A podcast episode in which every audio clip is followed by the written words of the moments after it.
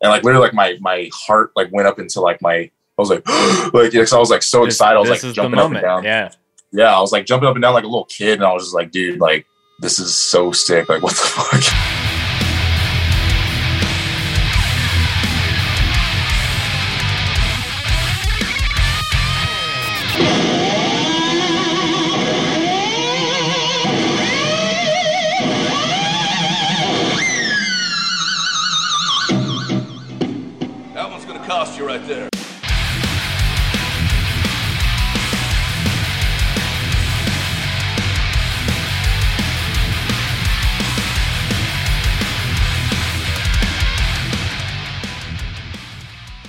Thank you so much, everyone, for tuning in. This is another episode of the Scoped Exposure podcast.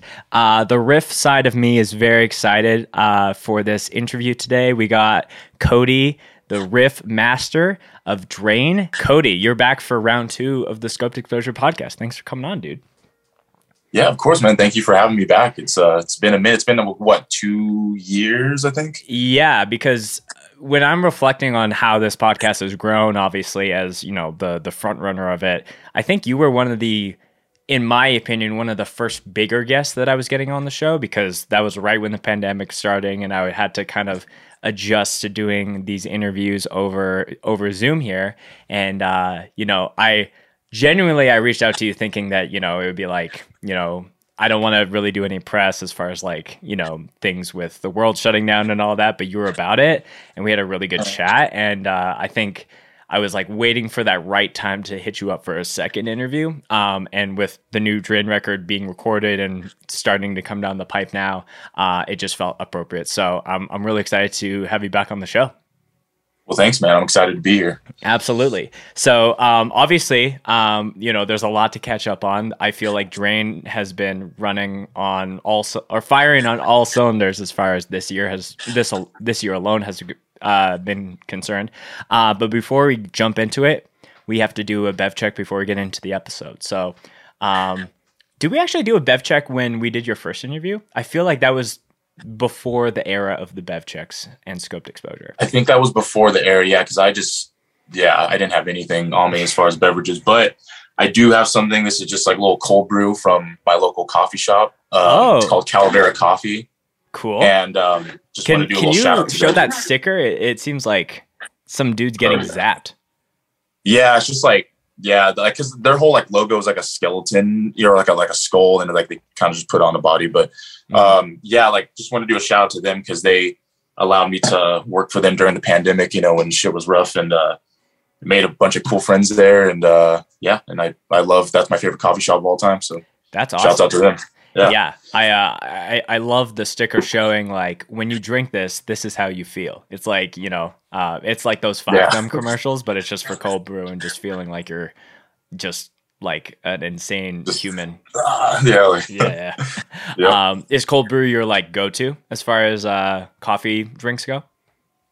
Oh, pretty much. Yeah. It's like, I, it's funny because I graduated from like, because it's funny. I, I started drinking coffee, I think like maybe in the past like couple years or like few years or something. I remember like S- Sammy and Tim were like big coffee drinkers. I guess they still are, but it's like, I was not like, I didn't drink coffee until I like, they started like putting me on, you know? Mm. And then um, I started off with like, you know, iced vanilla lattes and stuff. And then I I finally graduated up to their level, which is just straight up just black coffee, cold brew. You know, now that's like all I drink. You know, it's like, Yeah. um, Yeah, I think definitely as we're getting into like the the summer months, it's like yeah, it's it's especially here in Canada because I feel like we have to drink hot coffee out of survival, you know, in the in the winter months for sure. Um, Right. But as it's getting like hotter and hotter, it's like just I only want to drink cold brew and I only want to drink like iced dirty chais or or americano. I feel like an iced americano is like a weaker version of a, a cold brew. oh, for sure. But I, I still do like the iced Americanos. I just like anything iced is just so good to me. Just, I don't know what it is. I just love iced drinks. I, I feel like my only my only and this could just be myself is that I drink an iced drink in like 30 seconds while like a hot coffee would last me like 10 minutes, you know, or, or something like that. It's just like my I just I'm just having such a good time and then it's over before it even starts. Yeah. Yeah.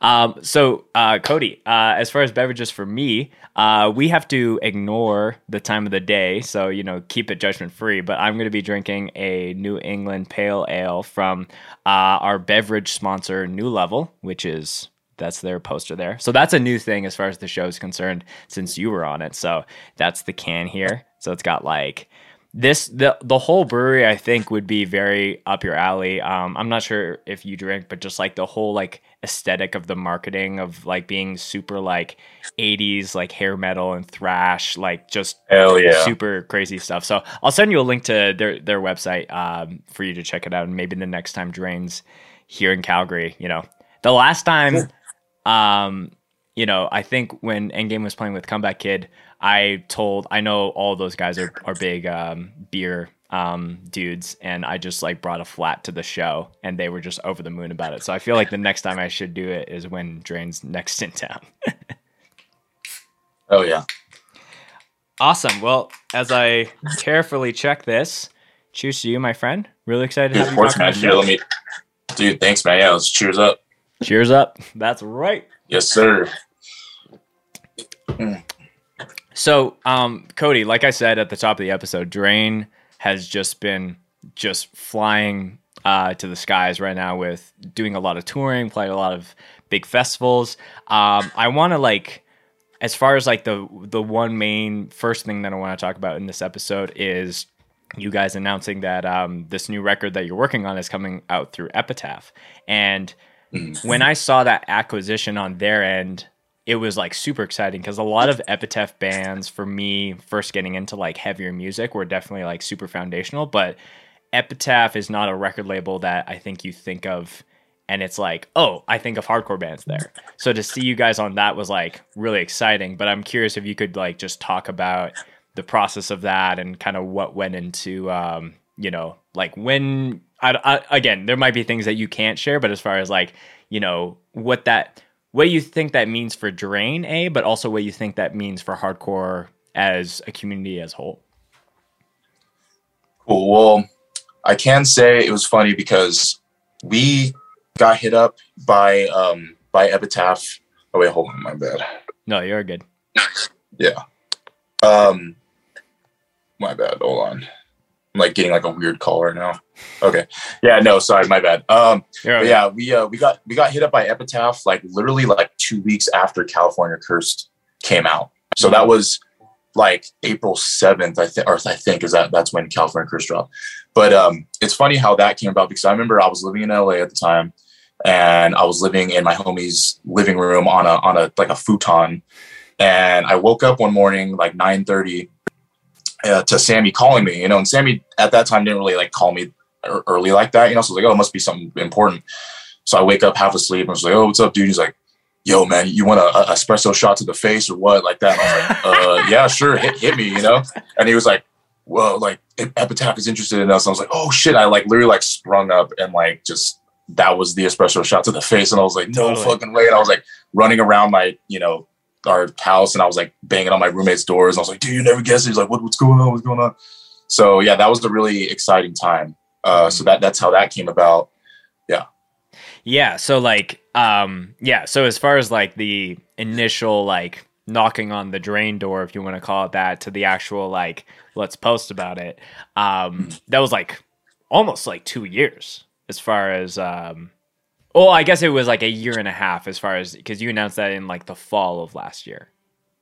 Right. Yeah. So that yeah, it, wa- it was a pretty big gap, you know, in between, uh, you know, announcing that. I mean, you know, we, of course, you know, we had to keep it a secret for Right. quite a while, you know. So that was that was pretty hard on our end, you know, because we were just like, damn, we're so excited. And, I- um, Yeah, it's but it kind all of worked out, you know. yeah it's it's really like reminiscent of like if you're on um like uh, uh this is like when i was like initially growing up but like a family friend was on a um like a like a some kind of reality contest kind of show.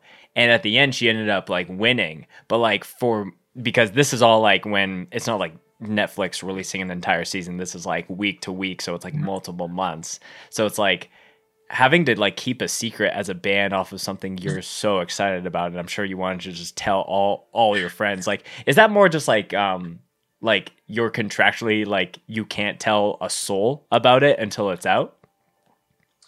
Um, it wasn't. I mean, like kind of. I mean, it was obviously we told like our like close friends and stuff like that. You know, Sure. just just people in our circle and stuff. But it's like you know we, you know, it's kind of had to wait until a certain point to do that. But you know, like publicly, I guess. You know, so Yeah, yeah. Yeah, So, um, so yeah, that came out. So, you know, obviously, I feel like that is um a really cool move from you guys versus like going to again a label that is you know like uh epitaph has like a ton of like heavy music artists or people in the alternative music space. But i was like even just on the current artist list i was like there aside from like maybe one or two bands there's not like what i would consider like a hardcore band on there. So with you guys being on that like was the move in a sense like oh well if we can get out there maybe that opens the doors for other bands in the future. Kind of similar to how like i felt like that acquisition was very similar to like turnstile playing all the late night shows that they are because again it just it's opening the door. So i don't know if that was intentional or if the, if you think differently on that um, when it comes to the impact. Um, i'm, I'm just kind of curious where your thoughts go. Um, yeah, like uh, um, like uh, can you can you explain like the last part of the of the the question again? Like my bad. Yeah, yeah, you're all good. I guess I'm just curious on if you think that Epitaph taking interest in a current hardcore band means there's potential for other bands in the future or or for Epitaph to be more like aware of like the scene that is in its current day and if there will be more moves from them as a label like that. Obviously, you don't work at Epitaph and you can't you, you don't make those calls, but I'm just kind of curious Right. if, if you think that cuz to me that that would make sense, but I'm kind of curious on what your thoughts are. Yeah, I mean, I I, I think uh, I think that that'll definitely help with like kind of opening the uh, the gates of just you know allowing other bands like us, whether it be a hardcore band or a metal band or a punk band, to kind of like you know get the you know eyes on on them. I guess to to say you know, mm-hmm. and I also think that like. I think like all the different scenes and all the different genres right now. I just think like everything's like really popping right now, you know. And I think that like it's really crazy to see, and I think it's due to the pandemic, you know, I feel like the pandemic is like a blessing and a curse, you know, because I mean, obviously it sucked, but then it's like, you know, I think that people got so bored, and then by the time like things started opening up, then it's like all these like you know, you look at you look at the, the metal scene, you look at the hardcore scene, you look at the punk scene, look at like the rap scene. It's like everything is just like just times 10 now and i think it's great and i think it's i think a lot of kids and a lot of people are really starting to see especially with like turnstile and stuff like that how like rock music is like for sure like guitar based music or whatever you want to call it is like for sure making like a comeback now like in a in a in a in a greater way um kind of reminiscent of like just you know like the 80s and 90s in, in a way because it's just it's just so like popular and and you can you can see the the influence of rock based stuff in other genres which i think is really interesting Yeah. you know Yeah, Yeah. totally. I feel like um and again, like I feel like we're all we're we're prefacing all this talk with the um, you know, obviously I, I feel like if we were given the option pandemic or not, we would obviously choose not having a pandemic because we Right. only know what whatever reality that we're, we're that we're in. But I do think that it was like a reset for a lot of things. And, you know, Mhm. maybe as a music genre as a whole, but like, you know, even people in certain bands like starting side projects and now that side project is actually like way better than their original band. Like i've seen that like more times than i can account when like watching different things um from from different band people. So yeah like i do think that it is a really special time for heavy music as a whole uh and for you guys to kind of be you know probably I think within the top 10 bands of like that are people are watching as far as like a seeing you guys everywhere all over the world but also like with this new record coming out because I felt like California Cursed was such a like a tur- like a turning point. And and I think we talked about this on your first interview was like Drain has been a band that's been around for a long long time and you guys have done a lot of stuff that before that arguably like didn't get any anywhere near the attention that you guys are getting right now. right Yeah. yeah yeah i mean it's it's it's it's pretty wild to look back on that i mean it's just like you know because because again, I think I, I I touched on this on the last uh you know podcast that like I feel like a lot of people thought that Drain just like kind of came out of nowhere, kind of like you know like what's that whole like the industry plant kind of thing. We're just like oh, it just got like whatever.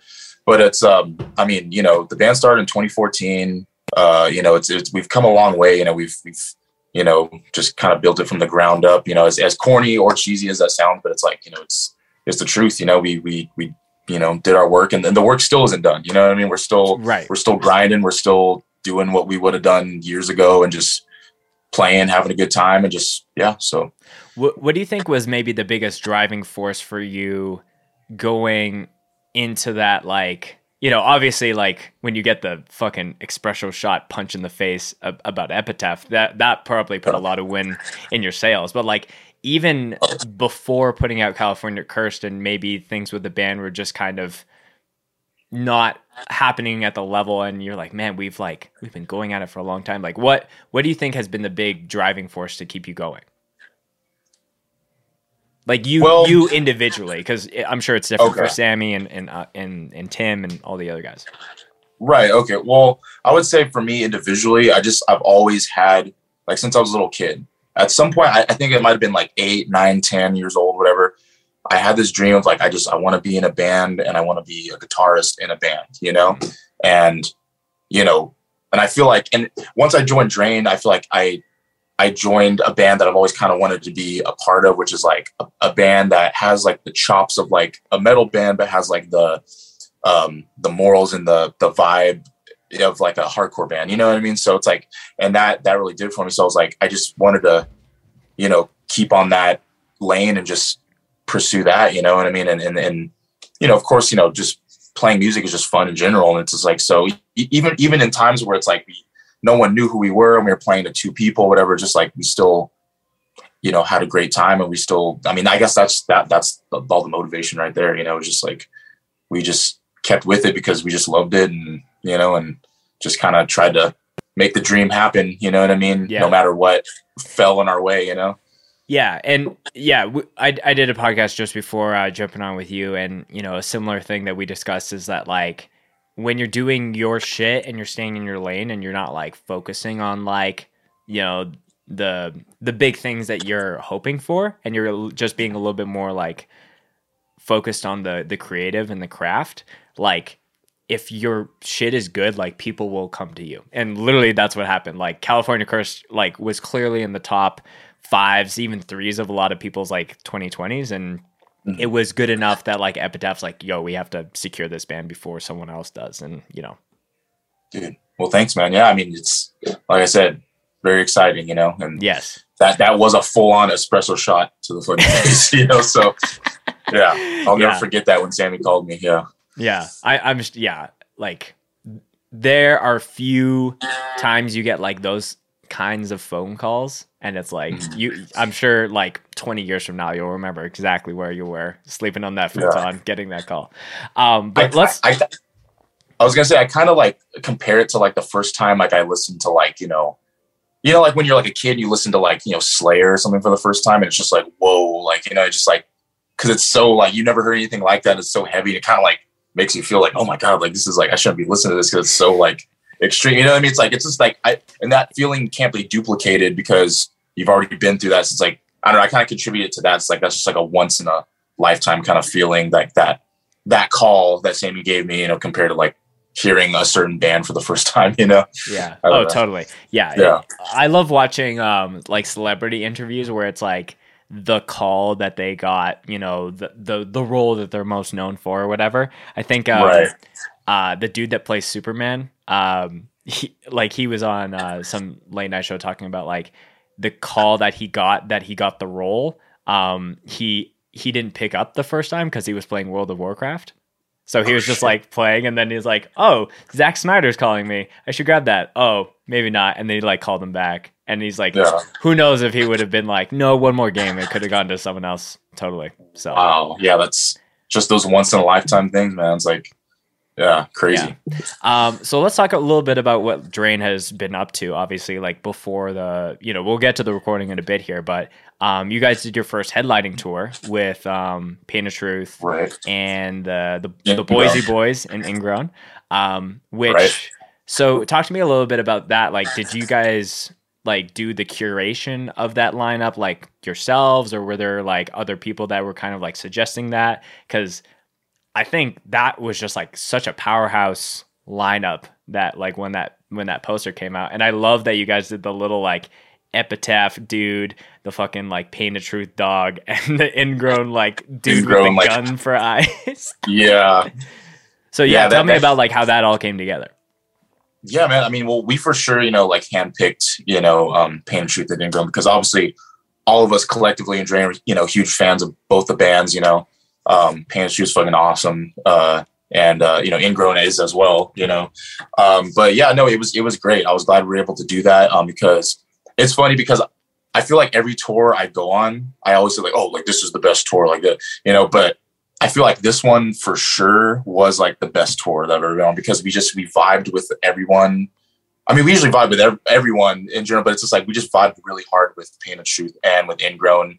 Um, of course, you know we we've known Ingrown uh, beforehand, you know, because we played with them, you know, years ago and stuff like that. And but it's like we just yeah, just like the whole package was just really cool. And it was just everyone was just broing out, having a good time, and it was just it was great, man. I just like yeah, and, and of course it was our first headliner, so that that also added to it as well. You know, we were just you know geeked. So yeah, yeah. When Yeah. uh when you guys were like prepping, you know, what what was like maybe the couple things that you guys wanted to do as far as like, okay, this is our first headlining thing, so I really like we really wanted to make it feel like our own. Like was there anything on like you know, presenting things on stage or the the set list as far as like, oh, should we pull some deep cuts? Should we just do the hits? Like what what went into the the process of making that feel like like, oh yeah, Drain owns the building for this last set. Well, uh, we definitely, you know, we, we had this idea of, you know, starting the set, you know, with like the, you know, the, the Jaws theme and, um, you know, kind of, kind of diving into like a territory we never really dove into before, which is like, you know, using like samples live and stuff like that. And, um, you know, this, and so, so that, I think that, that kind of made it, you know, well, it's our, it's our first headliner, so should we, we should do it up. And uh, I think that was really fitting. Um, and I seemed like kids and just people in general really liked it. You know what I mean? It was like, it really added to the, uh, the the the effect and the just the suspense of the show. You know what I mean? It just like and it, it just it went off every night. You know, just kids were like diving to the Jaws thing. You know what I mean? And stuff like it. It was just it was like really cool. You know what I mean? It's just like it's, it's and then yeah, just Yeah. stuff like that. You know? Yeah. Um, yeah, because I think on our on our first episode, again, we recorded our interview like height of the pandemic, so like no shows were happening. And I think something that I really that we talked about a lot was how short your uh the set that I caught you guys of. Oh, yeah, I think it was like twelve minutes, and we were talking about that like, you know, leave them wanting more. So like, was that same kind of? Were you tempted to kind of have that same thing, even though you're headlining, or you're like, no, we want to play for like a full thirty minutes or even forty minutes? I don't even know Drain has forty minutes worth of music. I guess with the new record, maybe, but Yeah. The as far as when when the new record comes out, I, I don't know how how much how long our set will be at that point. But I mean, you know, it I obviously like I still like the idea of the kind of less is more thing. You know, obviously like our set isn't 12 minutes anymore. It's more like 17, 18, I would say, you know. yeah, which is Um, still short to a lot of bands. That that is true. That is true. And and I guess like we still like that that effect of just kind of like get get get up on the stage, get off, you know, just like just hit them with the heat, you know. But um, you know, at at, at some point, it's like you know, you just when a band makes more music, it's like at some point you just have to have a longer set, you know. And I mean, I think it just kind of comes with time. So it's like, but I don't know, you know. yeah, I But- think I think over time it's like okay, like I'm I'm sure even a band like Knocked Loose who would play like 20 minutes is like, okay, how do we craft a whole hour's worth of like all these bigger shows that Uh. we're doing? Because like you know, for for me as like someone who's getting a little bit older, it's like there are a few bands that I actually want to watch an hour's worth of music, but it you know Oh, you, yeah. your band can get to that territory where you're like you need to fill like a 45 50 minute hour long slot so you know, Yeah. And I guess we'll, we'll we'll cross that bridge when we get there. It's like, but yeah, we're just we're just so used to the short thing, you know. It's just like you know, so like, do we have to play um, sick one like ten times in a row? Like, yeah, just do it every other song just to fill that. Yeah.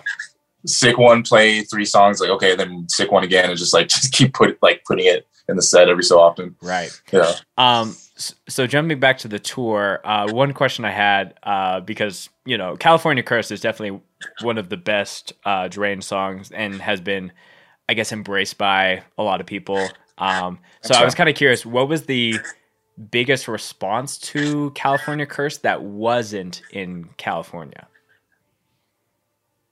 Because Hmm. obviously, if you live in LA or the Bay or anywhere, like that's your hometown anthem. But like, I'm kind of curious if there was a crazy response of like a random part of the world where it's like no one here except for the band is from California. Yeah, I mean, you know, it's it's funny because like uh when, when we play that song, uh depending on where where we're at, I mean, sometimes like Sammy will like change change the word from California to whatever like state we're in, or you know, and then like and the, the kids will like sing that, you know, like oh, okay. like like I, I can't I can't remember which one specifically because it's like it's different, but I feel like he's done like one for like Kentucky, like he'd like you Yeah, I know Kentucky curse, you know, like, like so.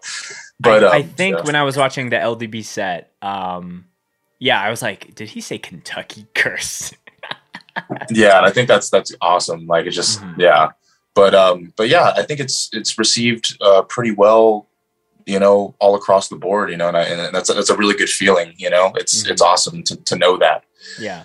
Uh, So, th- so no specific states or shows from that tour that were like, wow, everyone really likes this song, but we're like in the Midwest or we're like somewhere somewhere down south. hmm. from that tour specifically i mean uh you know uh north carolina was really cool. Um like sometimes for me like what what makes it cool is just like you know like the venue or just like what, what like the lighting. So i don't know and just like it's just like that show was really cool but then of course when we played california curse and like all the kids got on stage and stuff and uh there was this one kid um that uh, actually forgot his name which i feel really bad for but he he came up next to me and he was like air guitaring with me you know while- as as, as we were playing that and like he for, for like that whole like last part of like just the dun, dun, dun, dun, dun. and i was like hell yeah man we're just kind of like up there like You Just gigging, you know, together? so- That's so sick. yeah so i i definitely remember that show because of of that so shouts out that kid yeah hmm So Yeah. uh, I feel like that's a good segue. Um, oh, actually, before we segue, um, something else that I noticed on the no, we'll come back to that. We're we're, we're changing the order here. Um, just just on the segue of guitars, uh, something that's a little new for you is you got uh, a Jackson uh, hookup, which Mm-hmm. Yeah. as a Jackson player, I'm hella jealous of you, but excited for you at the same time. Um, so like, yeah, is there anything that you can say there as far as like, you know, because because you have played a multitude of different guitars um, over the years. So like, how did the the idea of like a Jackson hookup come? And you know, tell me about how that tool really helped uh, the LP that you recorded.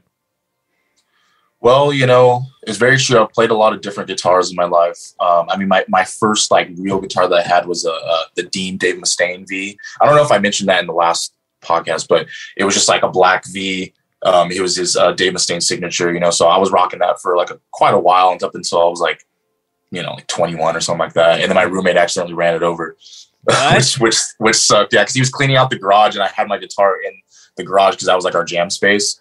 And then he oh, no. he like he like took it out and just had it on the ground and he like backed up his car for some reason to to I don't know and he ran over it and he was like my bad bro and I was like So he I mean- ran over it in the case.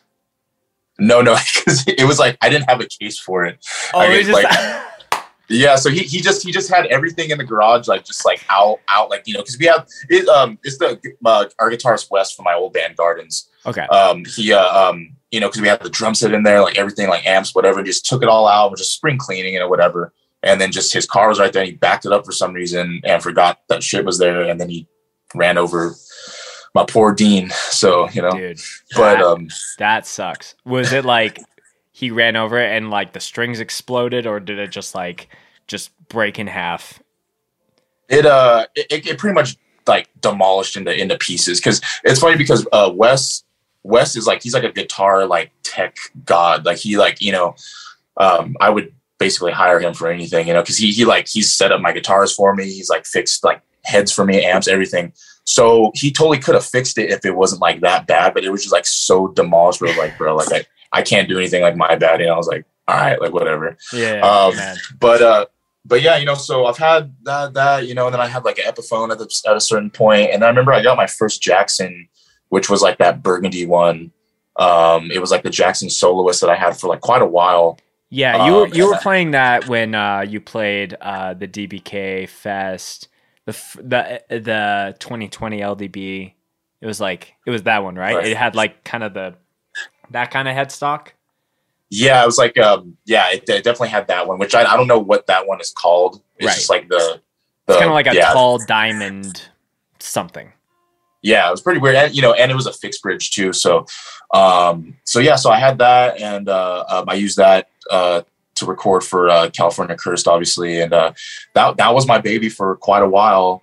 And then I ended up selling that because I wanted to get um, my old my my old Jackson before I got this one, which was uh, um, uh, the black uh, Dinky Mhm. and um, with the, uh, the the maple wood fretboard and the maple headstock, you know. Yes. Um, and that that had that had the Floyd on it, so I was like, all right, cool. And then uh, so yeah, so fast forward to now. Now I have this uh, the Pro Series, uh, the DK2M, which I love it. It's fucking awesome. Like it's it, it's just one of those things where it's like you know, looking back when I was a kid, like I just could never think that I was like, oh, like someone would send me a free guitar. Like that's insane, you know totally. so so you know when i when i got the knock on my on my door i was like oh what the heck so like i i opened up my door and then like i just saw the box i saw the jackson logo on the box you know, right there and like literally like my my heart like went up into like my i was like like i was like so excited. I was this like jumping up and down. Yeah. yeah i was like jumping up and down like a little kid and i was just like dude like this is so sick. Like what the fuck? You know what i mean? Like um and i feel like i don't really get excited for like things that often these days you know like like that. So i was like dude like i was fucking it was really good day really good day. Yeah. um but yeah i'm really i'm really pleased with it. It's it's awesome you know um it's uh it just plays great you know and my my old jackson had um like the licensed by um you know uh you know bridge on it. So it was like wasn't an actual floyd rose you know but this one is like an actual floyd. So you know everything just feels a little smoother and um it's easier to to do shit um you know whammy bar shit. Yeah. um but yeah all around badass guitar. I love it. And it's gonna be my baby for you know the foreseeable future. So Yeah.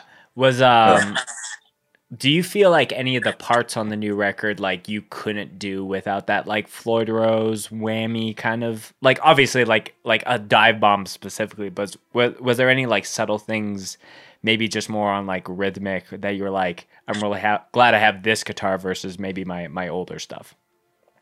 Totally, man. Because yeah, because it, it, it's funny though that the only real thing that I'll like I'll kind of like reveal about um a song on the album is just that I have like a I don't know how to explain it. Like I kind of like I dump the bar during like a, a riff, like, and I don't really know how to explain that, but it's just like I'm playing like power chords, but then like I end up like like incorporating like dumping the bar in the riff. And I don't really know how to explain it. I won't dive too deep into it because obviously like, you know, you and everyone else will understand what I'm what I'm saying once it comes out. But Totally. it's just cer- certain certain stuff like that where I'm like, you know, uh, uh, I'm glad I have this now because it's like I have this tool to kind of up my game and stuff as opposed to just having fixed bridges most of my life, you know. And so yeah, I will say expect a lot of a lot of dime squeals, a lot of dive bombs, just like just just weird whammy bar stuff. You know what I mean? Just like just I'm really into the whammy bar tricks and like not not just like your typical dive bombs. Like I just really I don't know. I just love like all the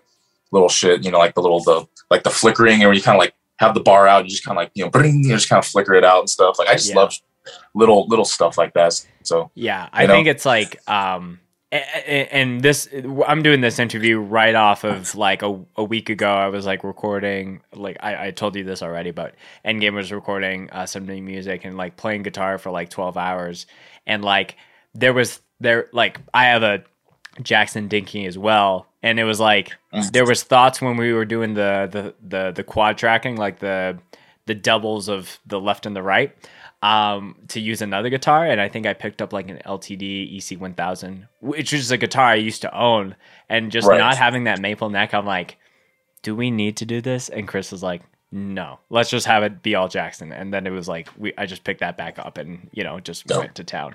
I also wear these like ridiculous like like gas station dad glasses the Oh, yeah. entire time I was recording. So all the photos and videos of me tracking it just looks like I just put on those glasses and I just felt like a different person. So I was gonna say much much like these, right? These uh, dude, straight straight up. Dude, I love these things, man. Fucking, they're awesome. did you track anything wearing those, or did did you when you track guitars? Did you wear any, or or you like I gotta have it max comfort as far as like when I'm recording guitars? No, it's it's funny. Like I I, sh- I should have worn some glasses at, at some point. Um, but uh, when I was recording, but no, I didn't. Actually, I bought these like you know because we were in LA recording. I bought these um at the uh the Santee Alley. Uh, like I think it was like the last couple days we were there. So I didn't have them have them for the full recording, but you know I got them towards the end. So uh, because I lost my other glasses and I was like, damn, I need a new pair. So I was like, never had any Pit Vipers before, so I might as well buy some. Are those official Pit Vipers? No, I mean they're just like the. I mean these are like seven bucks. You know, they're not like the actual. You know what I mean? But it's like it's like the same. Yeah, Yeah, I don't really care about the pit, Vi- like having the brand. It's like kind of like, oh, do you have the Ray Bans? I'm like, I'll just have the shape of the Ray Bans. You know, I think it's the kind that's of all- that's all you need, man. yeah. I just haven't. You know what's funny? In Calgary, I haven't been able to find the really obscure sunglasses, and maybe I have been looking hard enough. When I would go into like the super like out there mountain towns like Jasper and all those, that's where like I went to one gas station out there and I saw these ridiculous glasses and I put them on. I'm like, I look like a fucking goon and I love it. And then I hesitated to buy them. And then when I got back to Calgary, I'm like, they're just for some reason this random mountain town has like these ridiculous sunglasses that I, that I didn't buy. So I, I I'm on the hunt for some some good Viper knockoffs for sure. Hell yeah, dude. That's Yeah. that's what's up. Yeah. Has there um so something else like this is just more on the recording side of things like what is your prep for getting ready to record like multiple takes really like you know trem picking and a lot of like downstroke because i found it took like a few takes for me to actually have my hand like warmed up um so i don't know like if you have like if you know what you need to be like i'm ready to go Well, yeah, it's it's funny you say that because when I had first joined Drain, or actually I should say when I first started playing guitar for Drain, because at first I started off with bass and then right um, then then moved up to guitar maybe like six months later, or something like that. Um, but my homie Parker, who plays in that band Shadow Man, I remember at the time he was like, dude, because I was against like stretching for some reason. I don't know. I was like just younger and I was like, oh, I don't need to stretch, whatever. But he's like, dude, he's like, you got to stretch. Like, you're, if you're playing like that, you know, you're gonna be like down bad later on. I was like, nah, nah, nah, we're chilling. But now I fully understand what he means now because, like, of course, I got older, and so now one of the things I do, which is like, you know, stretch all my fingers and stuff like that. You know, I just do the do the whole the wrist stretches and stuff like that. I just try to get them all warmed up. You know, do that thing, and I kind of do like the, you know, whatever that thing is. You know, just kind of Oh, okay. So there's like some that good, and muscle stuff that you're doing. right. So I kind of try to do that, and then mo- mostly just the wrist stretches. And then honestly, if I'm going to be tracking, a shit ton of cold brew. so I'm just like, just I'm just I'm just zapped. Like literally every every day that I was tracking in that studio, I was just zapped on fucking uh, literally literally like the like this man right here. Mhm. I was just zapped and I was just like, yeah, and I was just like, just so yeah, so just th- th- those things I for sure need. Yeah, yeah, like there were moments, um, whether we're tracking guitars or tracking drums, where it was like, I think we need some caffeine, and I would like run down to like the, Oh, the coffee shop and, and get some some good Java. I'm surprised our drummer tracked all the drums off of like, because he's not a coffee guy, so he asked for some kind of like frap or something, but it had like zero caffeine in it, but he still fucking killed Oh. Right. it. and I was like, Grant, how did you do that on no like caffeine? I don't know how how I would do that. Um, right. but yeah, I no, I like that's something I never really thought about. It was like more like there's the physical stretching, but there's also like having your brain kind of know like you know like training that or warming that up as well. Right. Mm-hmm. Um, so when it comes, so that's when it comes to guitars. I know on your last guitar you had like the big fucking sick one like sticker on the side. Has there has there been like you know you got like this beautiful white dinky? Is there like thoughts that you want to have like the opposite, like the black text on it, or you're like I have to just keep that as is? You know, it's it's funny because like I, I've I was already talking to Sammy about this the other day, but it was like, you know, because I, I I always love the idea of like putting like text on like a guitar because I got that idea from James Hetfield because you know remember like he had like in the eighties he had like you know the, the you know drink more beer or whatever the fuck he said you know and, or um, you know just like on, on on his Explorer you know and and the the the LTD that I have is uh, you know it's an Explorer body so I was like oh that'd be a perfect opportunity to do that mm-hmm. um, so I went ahead and put sick one I feel like people really were stoked on it and um, but uh, that is now my backup guitar now that I have a Jackson but um, my I've definitely thought about that um, for the Jackson, but I I, I kind of have some ideas for like you know later on down the road if that's something I wanted to do. Um, I kind of want to keep this one just as is. You know, I don't really want to tamper with it. Um, but it's funny because when I posted that guitar on my or the picture of me holding it on my Instagram the day I got it, some dude commented and um, he was like, "Yo, this is the Great White," and then he put like the shark emoji with like the little. Oh. And then I, I, and then I replied back and I was like, "Yo, honestly, man, thank you because I'm gonna call it call it that now." So now the this guitar is the, is the Great White, and I, I just feel like it's very fitting, you know, like totally. So yeah, yeah so and that, then like um, I feel like uh, your backup guitar is like the um sick one. Well, it's the sick one, but like, what's the? There's the Great White, but then there's like it's like the Orca because it's like black and white. The that that is true. Yeah, I guess, I guess I didn't really think of it that way. That's actually really. I, am not uh, out here trying to name all your guitars. I'm just offering some yeah. ideas. no, no, that, that's that's funny. I never even, but that's I, I kind of like that. It's like it, it's it definitely keeps with like the the water theme or you know like the like I like that. That's cool. Yeah, yeah, yeah. I lost your video again. What's that? I lost your video oh, you again. My... Are you getting another oh, call? my bad. Yeah, it's like a yeah, I'm getting blown up right now. No, that's fine. um, but yeah, no, um, but yeah, so uh, yeah, I like that though. That's sick. The great white and the orca. I love that. Um, so yeah, dude, yeah, it, it, it looks sick, and I and I feel like seeing more. Again, this this kind of goes back to the epitaph thing. It's like that has a trickle down effect. I think to like other bands who like I think are just just as proficient of guitar players who deserve like a Jackson deal or an LTD deal or like a fucking, you know, whatever it is. So I, I hope to see more hardcore riff warriors getting their fair their fair due. And I think you being the first makes total sense because, you know, Drain is just packed packed full of riffs. Um, since we were kind of talking about um, you know sharks and all that, I think something else that I wanted to jump back to as far as the the tour goes is you had the fucking I don't even know like do you guys have a technical name for the drain baby who's getting eaten by a shark? Or Oh, that, have... that's we basically call that the Kewpie. The Kewpie. So it's like it's it's it's like the, the Kewpie. It's like which is you know the angel baby, I guess. Like so, it's the right. Kewpie inside a sh- the shark costume. Yeah. Right. So you made an actual like what would you call that? Like an like a entertainment like put your face in this for that for that tour? Yeah, it's like a I, I don't really know like the exact name, but it's it's like the shit that you see at like, you know, like uh, you know, amusement parks and like carnivals and stuff. You know what I mean? Like just yeah, yeah. It's like a, a certain character and then the yeah. So So did you guys have to like hand build that or did did someone else like did you commission someone else to do that? Yeah, so this uh, um this this dude uh, uh Yuri um uh, out in San Jose, he uh, um, he he crafted it for us.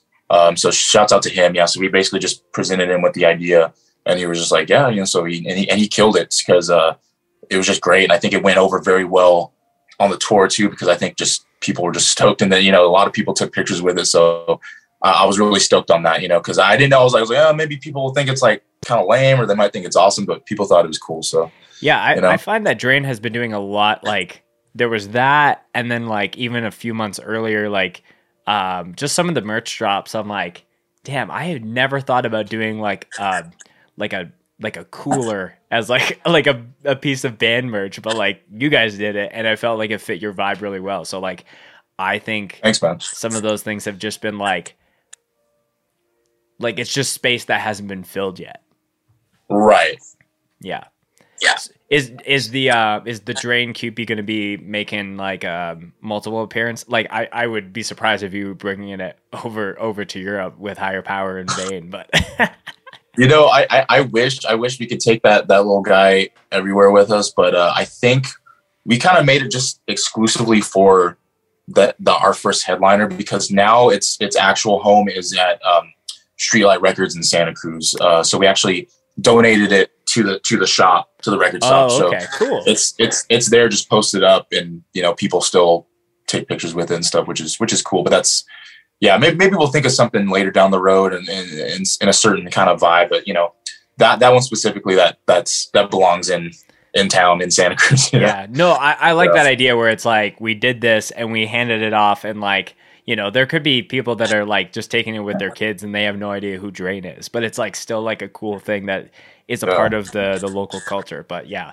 I don't Totally, expect man. to see uh, that sitting in a in a plane seat on, on your way to to go to Europe. Let me just be like too much. that'd honestly be pretty sick like that- that'd be a lot that'd be fucking crazy yeah yeah. Um, any other moments from that headlining tour specifically that like really stuck out to you? Well, you know, I think the LA show was really wild, obviously, um, because that was like, it was just nuts to me because it's like, you know, looking back, it was a really good feeling for all of us because it's like, wow, like we, you know, sold out the 1720, you know, which is, you know, a pretty badass venue in, in LA, you know, and it's just one of those things where it's like, you know, I've seen a lot of cool shows there. I mean, we played there before, you know, and stuff like that. And, uh, you know, all of us have seen cool shows there. And it's just like, the fact that like you know we sold it out on our headliner was just like a really really cool feeling you know Mhm. um you know al- along with you know all our friends p- playing you know pain of truth and growing you know we had no pressure playing Vamachara, you know um so you know it was, it was just it was badass so that that was a really cool moment in time another one that i'll never forget i'm like damn you know um and that was uh to my knowledge i think that was like 1100 people there you know? So Damn. it was it was it was pretty awesome man. That was a badass night. Um yeah i'm trying to think like other other moments because there there definitely were a lot. I mean just that whole tour in general was just so badass man you know? Like just had a good time every night. I mean um you know like like i said um uh, yeah the north carolina show was cool. Um i mean uh, kansas city was really cool. Uh, i had a good time at the vegas show. That was like really good vibes you know um yeah man all around it was it was badass yeah, Yeah, I know. Um, Je- my you know, shout out to Dan and uh, Jessa, who probably are going to be listening to this episode, but they were at the Vegas show. Uh, like uh, they kind of caught you at Vegas first, and then went over to LDB. Um, but yeah, it was Hell cool yeah. to see just the you know, it, it's one thing to see the the reshares from the band account, but when it's like your own specific friends who are sharing it from that show, and then it's just crossing of of worlds. Yeah, it was. Uh, that was cool to see. Um, it was dope man yeah. So, um, as far as just like touring with Drain, like again, you guys have a lot on your plate. You're going over to Europe with Higher Power and Vane, um, and Right. that'll be your debut time out there, correct? Yeah, uh, for sure. Like as a band, for sure. I mean, like me personally, I'm I. It's also my debut, just individually, because I've never been. Actually, the farthest I've ever been was Canada that that one time. So Right. you know, uh, or, or the, the first time I ever been out of the out of the states. You know, but uh, I think Sammy's been to, to Italy once. You know, with his family, and I think uh, Tim's been somewhere in Europe. And but uh, um, yeah, but as a band, our debut. You know, so Yeah. I'm stoked. Is there a certain place on that tour, just in Europe in general, that you're most excited to play? Yeah, it's funny because I forgot who I was. Uh, I was having a conversation with somebody about about that specifically. They asked me that question. I think, um, you know, I'm stoked for it all, but I think that something about like the UK and like London. I think it's because like as a kid, you know, I was like so big on like you know Judas Priest and like Iron Maiden, just like that whole like you know uh you know new wave of British heavy metal and stuff like that. You know, so I was always like wondering, I was like, damn, you know, like I, I would love to go out that way and like check that out because I love so much music from there, you know. So I think pro- probably that. And I think we have three dates in in the UK. One being my birthday, which is sick, um, the 29th. So I'm, I'm actually really stoked. I never, obviously, never spent a birthday in a different country, so that's gonna be pretty wild. And and Braxton's about to be out there too, so we're gonna have Right. a I literally was on. I was on. I was on Facetime with him like a little earlier today, and it's like literally like so many bands from California are all going to be in Europe at Oh, the same yeah. time. Drain, Dare, Zulu, fucking Sunami's out there right now. No pressure. Yeah. Like it's just it's just like a full Yeah. California invasion. Oh, dude, yeah, I'm just really excited for that because it's it's like that fest is like we're gonna have like so many of our friends there, you know, Mhm. and so it's just what more could you want, you know? Totally. So speaking of riffs and badass bands, so I wanted to do a little segment with you, Cody. Um, I know you know you and I have been friends and following each other on Instagram for a long time, so I know you're big on the on the name that riff. Um, Oh man, yeah, I love it. so I have a couple riffs queued up. Uh, I had I had to call in some favors uh, to kind of pull some deep cuts as far as like thrash stuff is concerned. So I'm gonna play like three second. I don't know if this will work as far as the the layout, as far as I'm playing it through my computer, and if you'll be able to hear it. We're Okay. gonna we're gonna work through it, but We're gonna try it. essentially I'm gonna play a riff, and then you're gonna have to tell me or guess what it is. And I feel like you're gonna Okay. knock these out of the park, but we'll see if I put you on the spot or not. We'll see, we'll see. I mean, I I, I try to you know salute myself, and then so, sometimes I can get stumped, man, for sure. You know, Okay. Well, the the other one, the, this first one is kind of like a really nice icebreaker to kind of just get into to the flow of things. So okay. the first one here is, or sound, the riff sounds like.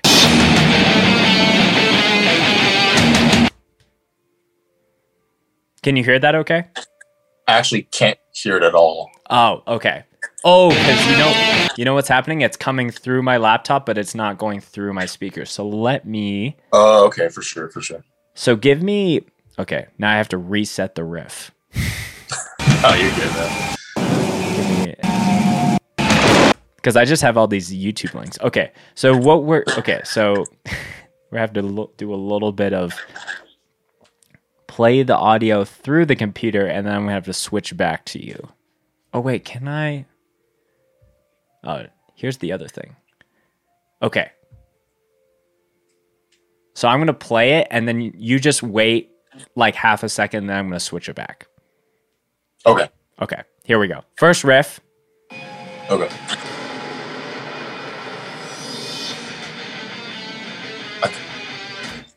Oh yeah, okay, yeah. I mean that's yeah.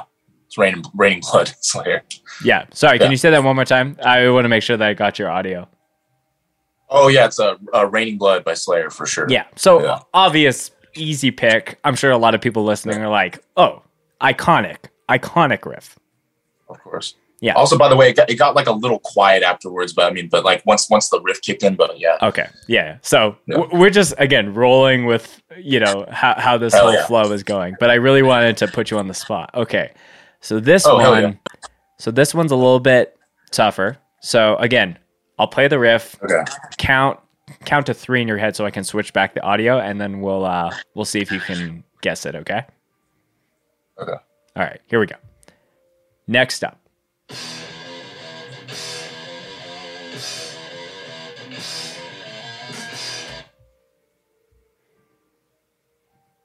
Damn. That one might actually stun me. It kind of it, it it my first thought in my head was uh, it kind of sounds like Razor, Okay. but yeah, damn, that one actually might. Uh, i I'm trying to like judge by by the tone. I'm like the tone. It sounds kind of like Razor. Sounds kind of like Destruction a little bit, but um, fuck you- that, that. I think that one might get me. Do you want Yeah. I can play it one more time if you want. Okay, I'm actually down. Yeah. Okay, all right. Yeah.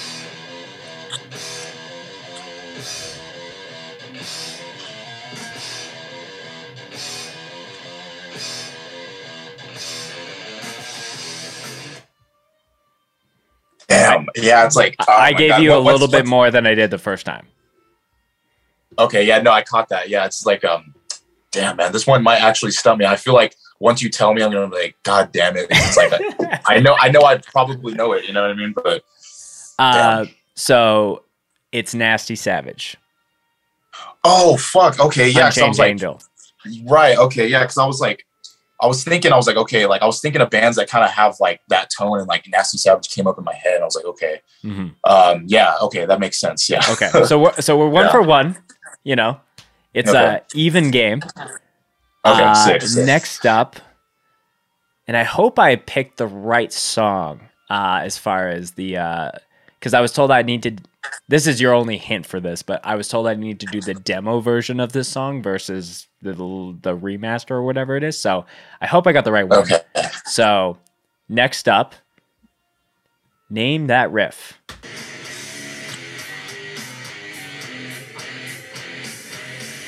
Oh, yeah, easy. Yeah, that's that's uh, um. So that that's that's "Piss" by Pantera.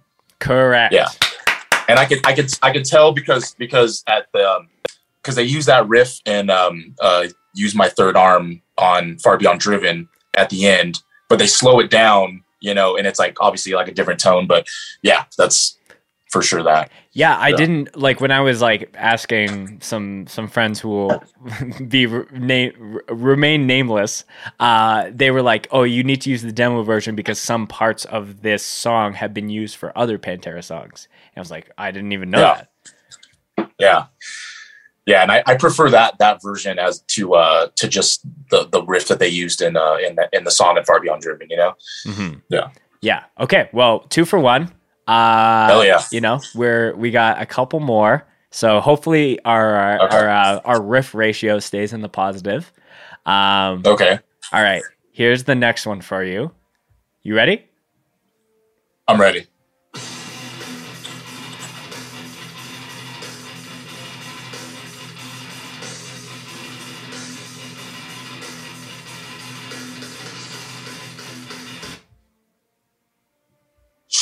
Okay. Ugh, the the first okay the first thing that came to my head was heathen, but I don't think it's heathen. I, again, like I- like I'm I'm I'm very much like like I'm I'm big on like tone, so it's like like I can usually kind of tell who it is by like the the tone or whatever. But it's like, fuck, ah, that one might get me too. Um, The, these are the harder ones. I think the one that um, uh, Nasty Savage and this one, I think, were like the hard ones that I was trying to get to you. well, it's funny because because you said that that was uh, um Unchained Angel, Nasty Savage. I'm I'm really familiar with the the, the self title, which is like the Oh, the, gotcha. the one that I have. That, like that's that, that's like the main one that I like. I know a couple tracks off like the other ones, you know, Mhm. but uh, the the self titled is like the one that I'm very familiar with. Mm. But uh, but but this one, fuck, damn it! I- it one more time? Let's hear it one more time. Yeah, maybe maybe a little other snippet of something else too. I'll, I'll give you a Um, little bit more time. All right. Sick. Here we go.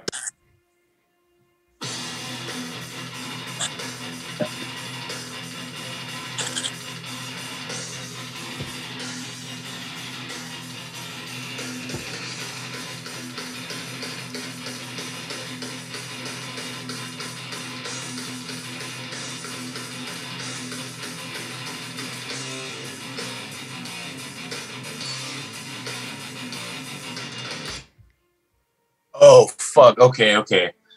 Um. Oh man. Okay. Damn. I, I feel I feel like I'm slipping. I feel like I'm slipping right now, bro. Um, I think I'm gonna take a wild guess and say it's it's something off of that that second Toxik album. Maybe. Uh, God damn no, it. no. Um, it's Cyclone Temple. oh fuck. Yeah. God damn it. Okay. Oh my god. Okay. I, Yeah. I know that you just you're like I could feel how like oh I was so close or like why did I think of that?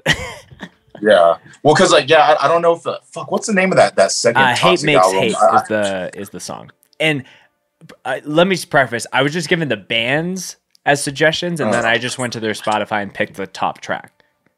So that was kind of the the the preference. But um, Okay. yeah, cycle like I heard this because I've never listened to this band before. And I was like, yo, so I need to I need to listen to more myself. But uh, Dude, did that cross your mind when you were first hearing awesome. hearing that, or did that not even cross your radar? No, no, because at, at first, uh, just just from like just the, the, the like I was like, okay, it could be heathen, but I don't think so. And then when the the kind of other like the chords came in, I was like, that does sound like something that would be on that second Toxik album, like the one with like the the TVs on it and stuff, the people watching.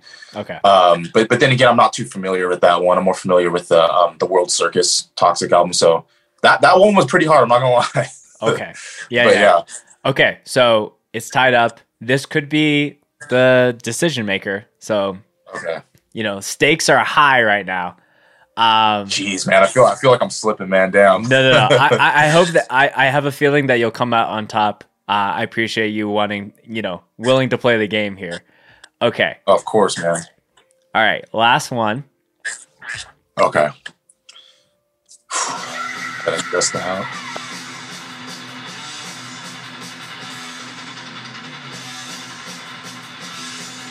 I'm going to give you a little bit more.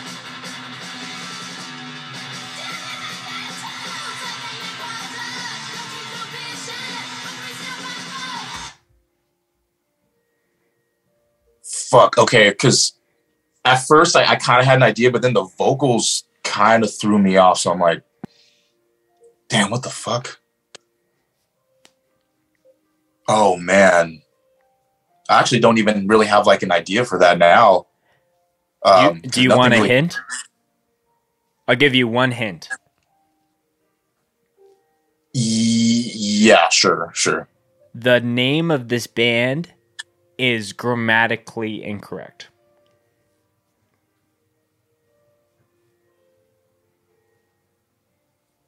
Fuck.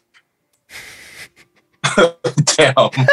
uh, yeah, I'm, I'm not gonna lie. Like, yeah, the vocals threw me off at first because I was like, damn. And, and and again, I feel like once I hear something like, oh my god, I'm an idiot. like, Okay. but uh, Think about that hint, and I'm going to okay. play it once more. Okay, all right, Let's let's just go from that same spot. okay.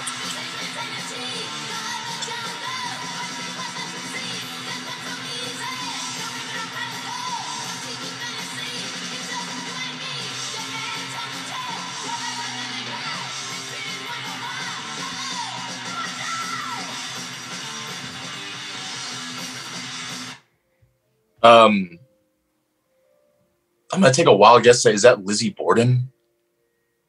No. Fuck. Okay, yeah. Because like I said, the vocals are throwing me off, man. I'm like, god damn it. But um, Snow White. Spelled with a Z. snow. Oh, s- snow. Wait, Snow White. Yeah. You said.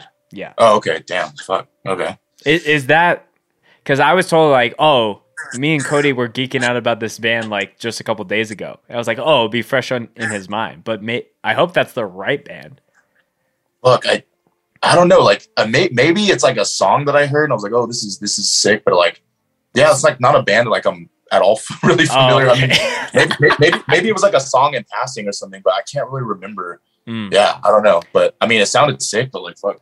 yeah. Yeah. Well, I, I would I would call that you know a no contest. You know, probably a fit. I, I'm not even going to count that one, but uh, there is a bonus one. But I, I don't even think it necessarily plays in the riff space or in the thrash space. It's more of just like I think it's more of a joke. So I'm kind of curious if you would even pick it up. Let, let's let's let's Let, us have this I'm- one I'm be actually- for for all the marbles. Okay. Okay. Yeah, I'm down.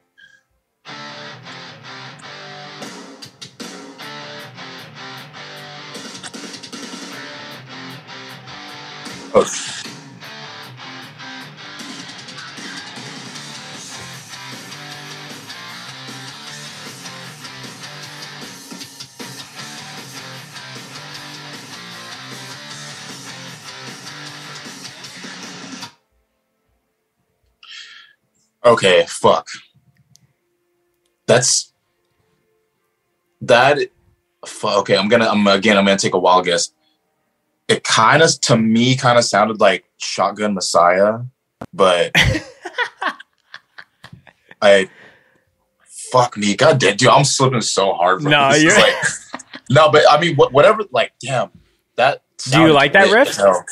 I that riff is fucking awesome. Yeah. Uh, it's a Nickelback song. Damn. Oh my god. That's honestly pretty nuts. Like that's a Nickelback song. Yeah, from All the Right Reasons. Uh, when I think it's their second album. That album, so many riffs. Dude, what the fuck?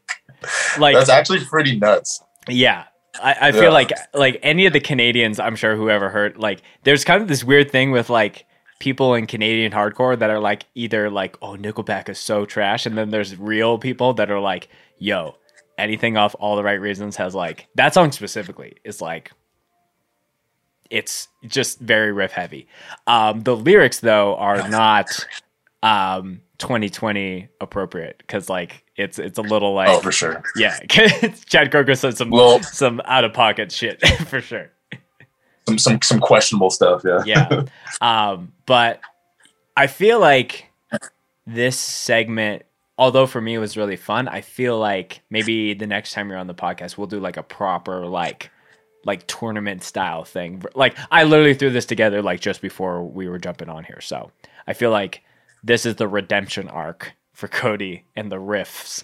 Um, Oh, for sure, for sure, Yeah. man. but like But it's, it's it's funny. Typical me though. Fucking uh, like the the one I got right was fucking, of course, a Pantera song. So it's like, you know what I mean? So I, I guess I guess I could salute myself for that one. But yeah yeah but Yeah. any like i wanted to put that together because like anytime that you're like name that riff and it's like i feel like that for me would just educate me on all this like really older thrash music that i like didn't grow Oh, up yeah. on before i was getting into heavy music so um i wanted to turn the tables a little a little bit and put you on the spot Oh, totally. Yeah, yeah. I appreciate it, man. Thank you.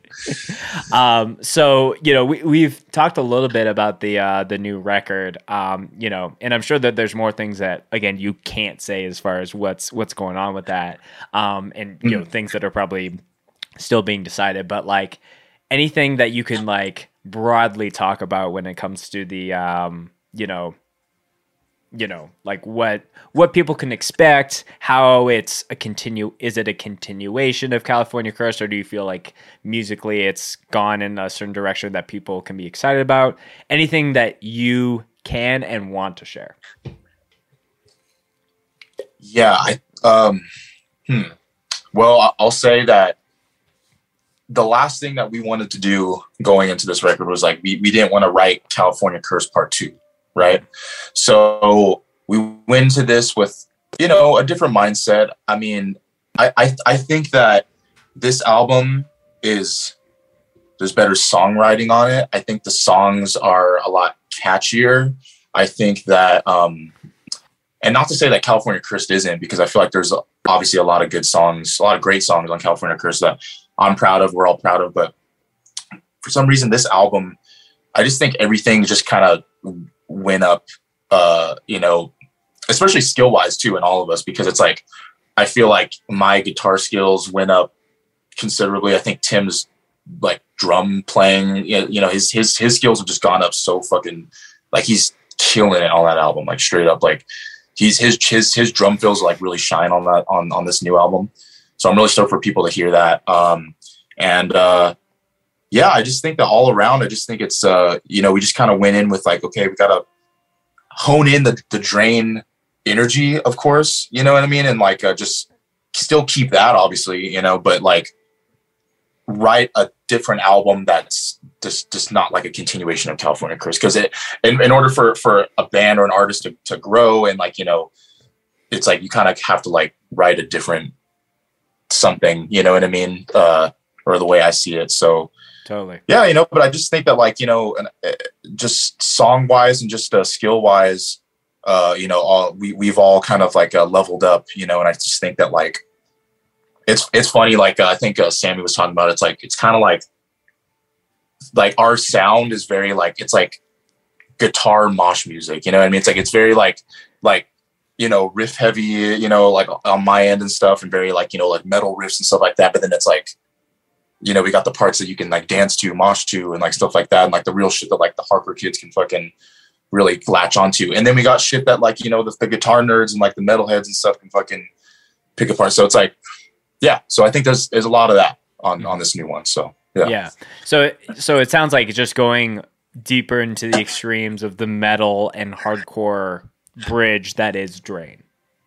For sure yeah and i think that's you know that's a good way to to, to describe it and i will say that you know just all around too it's like you know i i enjoy uh I, and i think i think all across the board i think uh tim's very happy with you know his um you know his drum sound, and I'm very happy with my tone, my my guitar tone on this album, and Right. I just think that like you know it's just it's uh you know we all wanted to do something different as opposed to um California Curse. You know, I, I for sure wanted to have a different tone, um and uh yeah, you know I think yeah it's all Yeah. All really I know um it, it was it was um it was cool to see that you guys went back uh to do this new record with Taylor, uh friend of the pod. Uh I've gotten to you know, I was literally on the phone with um uh, a friend of mine and just talking about the pit and it's like it looks like you you're only imagining the the layout of it when you see videos or photos and then you get Right. there and you're like this is just two tiny rectangles as far as the live room and the in the mixing room but um, Right.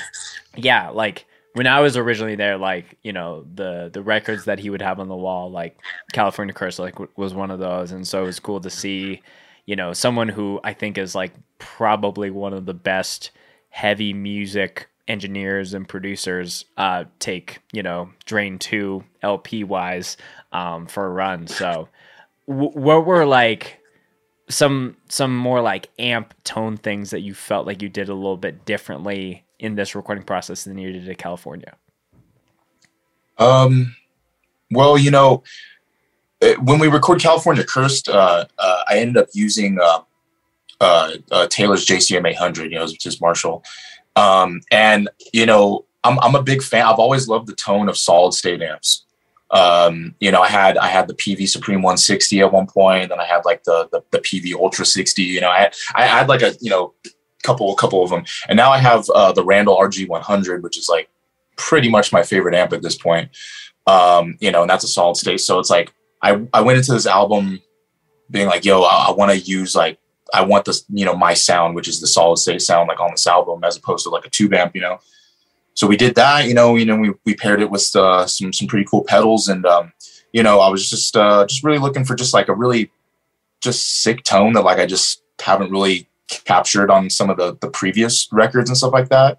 And not to say that any of them are, are bad by any means, because like you know, I've always like liked my tone on the on especially on California Curse, but it's like you know, with with each album you want to level up, you know, and be like, oh, like that tone was cool, but like I want to see what's good with this, you know what I mean? And like, uh, and, and and especially the the Randall, the solid state sound being like my my live sound too. I want to like I wanted to like have that on record too. So Totally. um so yeah you know i was just kind of just kind of going for that like kind of scoop the mids kind of like you know like not like early 90s like exodus meets like you know early 90s pantera you know like just like just that really like just you know like i don't know how to explain that but yeah just some shit like that so you know I don't know what the difference is from the RG to the RH, but I have an RH 100 that's sitting right here.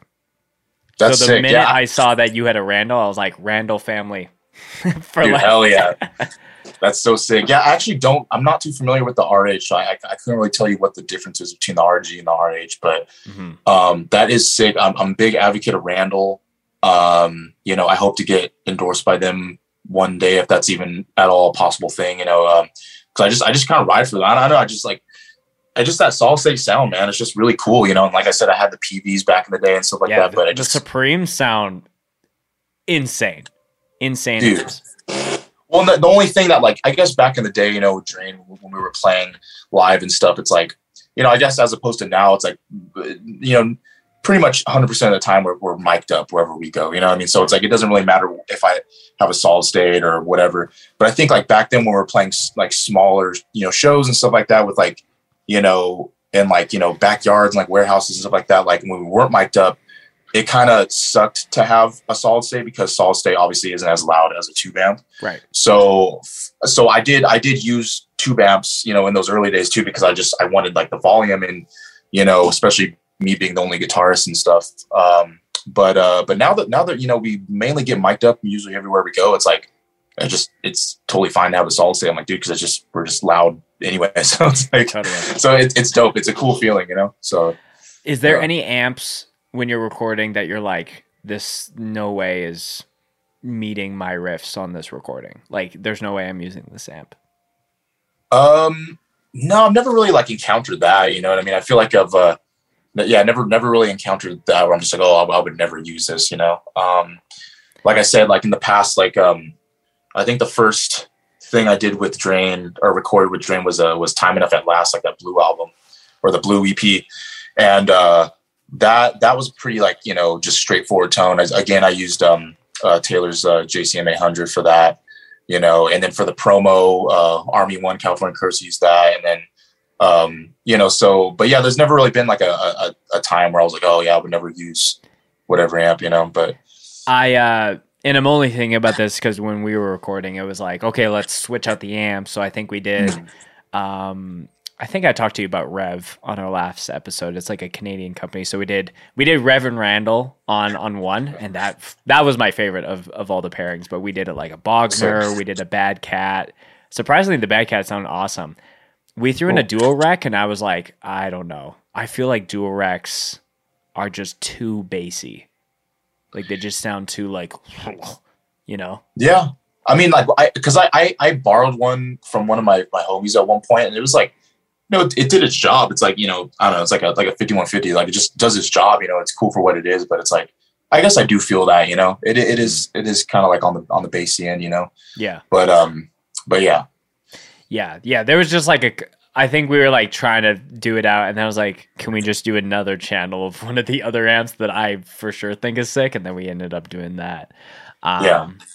yeah. So, so as far as so you got the guitar hookup, so the amp hookup would be Randall.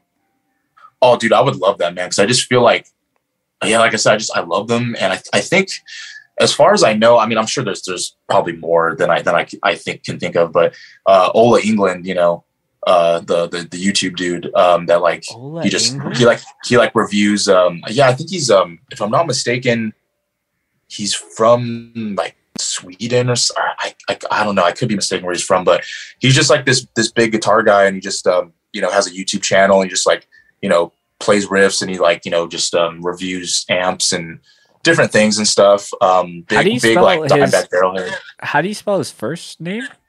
Ola. It's like uh, O O-L- O L A O-L-A. Ola Englund. Englund. Yeah. Oh, Um, okay. He's he's for sure uh, uh, uh, endorsed by by Randall. I think he he has his own signature Randall. Actually, I just can't remember the name of it. Hmm. But um, I'm I'm sure there's more people, obviously, like in, in in today's time that is. But I just think that like it would just be really sick, and I feel like uh, Randall's kind of don't get enough love as I they agree. should. You know what I mean? I and um, and I just love that. Like I I don't know. I just love them. That's kind of like my thing. You know? Yeah, dude, I Yeah. it's I feel like the top 3 guitar heads that I would see at like a music festival is usually a Peavey, a Mhm. Marshall, and Right. probably a Mesa. Yeah, those are like pretty much like the typical like yeah, you pull up to a fest and it's like well we got these three kind of like backlined, you know, because it's like I get it, you know, it's like it's just it's it, it, it's it's good for what what they do. It's like they just they they're I mean a lot of It people covers use all them the it's like it's it kind of covers all the bases, you know. So it's like I mean I've used you know like dual Recs, triple Recs for like I mean I can't remember like what they had at This Is Hardcore. I mean I, th- I think it was uh they had They I, I think think that they're a Mesa like sponsored fest. I yeah. So I remember but I feel like I'm right on that. Yeah, I mean, of course, like you know, I just remember just pulling up and just plugging into whatever they had. But I, th- I think that's it was like it was it was Mesa for sure. But um, but yeah, you know, it's like that's usually like the typical ones you see like at, at those types of things. You know, Yeah, I do. I do totally agree. Um, the uh, the fucking like Ran- Randall needs more love as a company as a whole, but like sure. I yeah. think that's like one thing that you can really like show that you give a fuck about your tone is like when you roll up to the gig and, and your amp is like not one of those three that we mentioned. Not to say that if you play those amps, it's like, oh, you don't know what good tone is because they're again like if you have a JCM 800, like good on you. You got a solid machine behind. Oh it. yeah, But I feel Totally. like people that have like those more obscure. I, I'm personally not a fan of like the really crazy like rack system, especially when you're playing like hardcore music. But like, it, if you're pulling up with like uh, a Peavey Supreme, a Randall, or like something that's like a little obscure, as a gear person, I'm like, whoa. Tell, tell me your tell me your story, you know? yeah. It gets you a little interested. You're like, oh, like what's what's what's this guy about to play? What's he all about? You know, and then it's like Mhm. I, that, that's cool. Yeah, I like that. Yeah, and I think it's the same also with like if you have a crazy ass guitar or something that is just not like an LTD EC one thousand. Like again, like play whatever you want with, with whatever you got. Um, Of course. but I feel like if you, I notice the people who really put their own spin on it that much more for sure. Oh, totally. I mean, it's like yeah, like you said, same thing with guitars. You know, like I'll see people, like I'll you know maybe I'll I'll see a band, and then before they start playing, like I'll see like the guitarist pulling out like a like a warlock or something. I'm just like, yo, what's what what's what's he about to do? You know what I mean? Like or, or whatever. You know what I mean? Just like yeah, and it's just it's just interesting to see like people's like you know the preferences and styles and stuff, and you just yeah. But Yeah. And Cool. I feel like some of that is uh there's a bit of a bait and switch because like sometimes someone could be pulling out a BC Rich and you're like, what's gonna happen here? And then they're like a slam band. And then it's like, oh, okay. But then the next Yeah. band could pull out a BC Rich and they're like oh, just a straight up hardcore band. So it's like Yeah. some so I don't know. As someone that like has seen so many bands of so many levels, it's like it kind of keeps you on your toes and like you're like, oh, like what what has led you to the decision to have this guitar for this project? I'm I'm genuinely curious. Yeah, it's really funny because like I feel like I can't tell you how many times I've seen like like in those typical situations where you a band's about to play, you see the guitars pull out like a like a like a like a Randy Rhoads V or something like oh it's like it's got to be some kind of metal band, but then they end up being just like a straight up just power chord like punk band, you know. And I'm just I'm, I'm, and I'm like I'm like I'm like damn that's interesting, you know. Um, but I guess you you don't really have to I guess you know um, what do you pigeonhole guitars to certain genres I guess, but it's like Yeah. it's, sometimes it's kind of hard to just you know what I mean? Like it's like sometimes you just you just see you see a guitar and you're like, oh, that's that's got to be this genre so you know. But you never really know, you know. So Yeah, I Yeah. feel like uh yeah, there's definitely like especially when I was first getting in like uh I was I was definitely like a melodic hardcore head when I was like first getting into this and uh a band from up here um called Means, their guitar player had like a a Schecter Tempest uh, custom, so it's kind of like a it's it's kind of an in between between like an SG and like a Les Paul body. So it's kind of like it's got Yeah. It, it's not like a full super strap, but it's got a little bit of that. And Mhm. like black with gold hardware, everything like super sexy looking guitar. So obviously, me being the 16 year old kid, I'm like, I need to have that guitar to play that music. And then over time, Right, it's yeah. like, oh, now I can literally own whatever I want. And uh, I feel like the more obscure it is, the more eyes that it could be like, oh, like what's what's going on here. So totally, totally. yeah. Um, Yeah. Cody, well, we're ending, we're coming towards the end. Uh, a couple other questions before we uh, send off. Um, when it comes to how we end the show, uh, I can't even remember what the last Mosh related story that you told on your last episode, but that's how we start to uh, go towards the close. So, any Mosh related story that you would like to share that involves yourself, a friend, anything that's the first to your head is how we start to wrap up. Mosh related story. Well, I, if I'm if I recall correctly, I think the last one I talked about was uh, I think it was like my favorite show or whatever. And and it's funny because I actually just posted about it yesterday because someone posted a flyer of that show. So I Oh, really? reposted it. yeah, and it was like it was the Mongoloids last um um you know Northern Oh, California yeah, show Yeah, that's coming with, like, back to me. hmm with Take Offense and stuff. Yeah, so I remember uh, uh, making that uh, you know my favorite show or one of one of my favorite shows to think about. But yeah, Mo- Mosh story. Hmm, I'm trying to think. I mean, like I feel like at this point, it's it's very seldom that like I, I pop out. You know, like it's.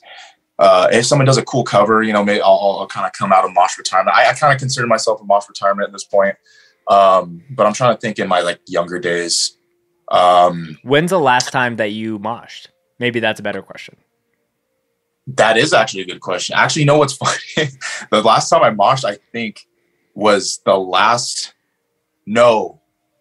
Okay, okay, no, no. Okay, I was gonna, I was gonna say the last time I moshed was at the the first FYA that we played, which was right before the pandemic. Because, fuck, I can't remember the name of the band, but they covered Throwdown.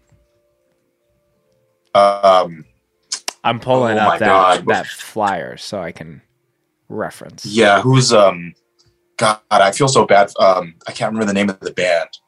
But they they covered Never Back Down by Throwdown. And I heard that at the time I was like, talking to Tim when we were like at our merch table, and I was like eating chicken strips, like dipping in barbecue sauce, and, I- and then all, all, all of a sudden I just hear like the "To never back down, never, and I was like, Tim, you gotta hold this. I gotta I gotta run there real quick, you know. But um, but no, actually, in more recent times, I was with Braxton at his show. Actually, I was in L- L.A. It was like a Wise uh, record release show, and um, fuck, goddamn, what was the uh, oh, pull your card. That band, pull your card. They um they covered uh, uh irate. They covered Vendetta. So I remember hearing. I remember, and, they, and, they- and it's funny because I've I've seen bands uh cover certain parts of that song, but like I, I thought it was cool because they even played the clean, like they played the whole thing. Like they played Oh, they played the clean part in the beginning Okay. with like the with the talking shit, like kind of the intro. So I remember I was like, oh man, this is bad. I remember me, me and Braxton were looking at each other like, oh, bro, like you know what I mean? Like I just had the jacket on and everything. I was like, oh man, like and I finally I took off my leather jacket. I just fucking I, I had to go at, at a certain point. I was like, bro, like it's not every day that you hear someone cover irate in that form. In so shouts out to them in full. in full, in full. Yeah. So so shouts out to them for sure. I was that was sick. So that that was the last time that I moshed. I feel like that needs to be. That was right off the top of my head, but I feel like that's the way that I do the mosh story for returning guests. It's not tell me another mosh story. It's like when's the last time you moshed? That's that that's great. Yeah, because I actually I was like, damn, yeah. Yeah, like But I actually have sick. to think about this. Um, Yeah. Awesome. Well, Cody, uh, all the links as always for your shit and drain stuff will be in the show notes in the description. Uh, but if there's Oh, yeah. anyone you want to shout out, any final words you want to leave the people with, the floor is yours. Yeah, man. I mean, well, once again, shouts out Calavera Coffee, uh, sickest coffee shop in the world. Um, yeah, just shouts out to the, to my team. You know, just like I mean, everyone in my band, fucking, you know, love it, love them. Uh, just shouts out to everyone that loves Drain and that keeps rocking with us. And um, you know, shouts out to all, all the guitar players. You know, uh, six string six string supremacy for sure. Um, you know, I just I want That's I want, right. I want to I want to put. I mean, sh- shouts out to to all all players who play you know what any any number of strings but like for sure six string supremacy and shouts out to all, all the all the guitar nerds and all the kids that fucking want to play guitar and shit you know like i rock with y'all so yeah Uh, are you still? Well, I don't want to put you on the spot, but are you still taking people to take lessons? Do you want to plug that? If you are, I, I, i'm down yeah i mean because like i haven't done that um in a while because i just got really busy with like drain stuff you know? Right? but there was a was a period where i was doing that you know and um i was i was teaching a few kids and stuff so um but yeah i mean i'm not opposed to you know re getting back into that. I just haven't really had time but yeah you know if anybody wants to uh learn either a drain riff or just any kind of thing you know uh hit me up and i'd be happy to uh assist you in any kind of any kind of guitar needs you know so, Of course. Well, Yeah. uh, Cody, this was a blast. Really happy to have you back on. I'm really excited for the future of uh, Drain with this ne- next record, and I'm just really, um, I'm truly like grateful for you know being able to be a friend of yours and to connect and you know to talk riffs just off of random little Instagram stories. So. Um, yeah, thanks again for coming on the podcast. We'll we'll definitely do a round three with the proper like riff tournament of Oh, name that dude. riff in in the future. So yeah, Hell yeah. And hopefully next uh, time I won't be dropping the ball like I did this time. But I felt Yeah. I, I put you a little through the ringer, but I'm like, when we do that, it will be like proper. Like I will have the best audio, the best selections. You know, Oh, it'll, it'll be a good time. hell yeah, I can't wait, bro. Ne- hopefully next time I'll see you in person when we're in Canada, whenever that may be, and then we can actually for sure hang out, you know? Absolutely, Yeah. absolutely. Hell yeah, man.